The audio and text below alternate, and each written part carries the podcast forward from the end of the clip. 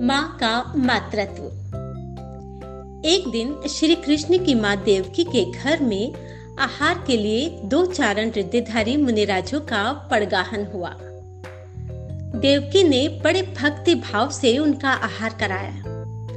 लेकिन उसके हृदय में मुनिराजों के प्रति मातृत्व भी उमड़ने लगा। उन दो मुनिराजों के जाने के बाद मुनिराजों के दो और जोड़े एक एक कर क्रम से आहार के लिए आए। देवकी ने उन मुनिराजों के दोनों जोड़ों को क्रमशः आहार कराया। लेकिन हर बार मुनिराजों के प्रति ममता की अनुभूति बढ़ती ही गई। तीसरे जोड़े के मुनिराजों को आहार कराते समय देवकी की छाती से दुग्ध की धारा भी बह निकली।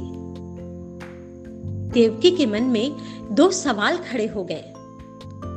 एक ही मुनिराज, मेरे यहाँ तीन बार क्यों आए?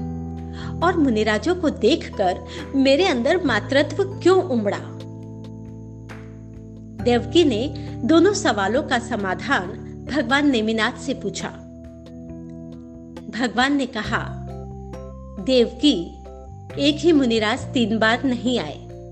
तीनों बार तीन अलग अलग युगल आए और छहों का रूप एक था, क्योंकि छहों सगे भाई थे।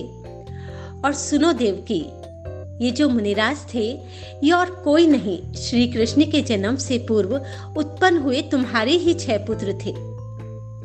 अपने पुत्रों को जीवन में पहली बार मुनि के रूप में देखा। उसी वजह से तुम्हारे हृदय में मातृत्व उमड़ पड़ा।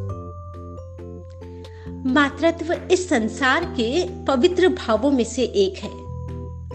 माँ अपने बच्चों से भले ही कितना ही दूर क्यों ना हो वह चाह कर भी अपनी भावनाओं को नहीं रोक पाती। स्त्री की परिपूर्णता मातृत्व से ही होती है। बालक भले ही संसार की नज़रों में कितना ही बड़ा क्यों ना हो जाए, पर माँ का दृष्टिकोण हमेशा एक जैसे मातृत्व से ही ओतप्रोत रहता है। धन्यवाद।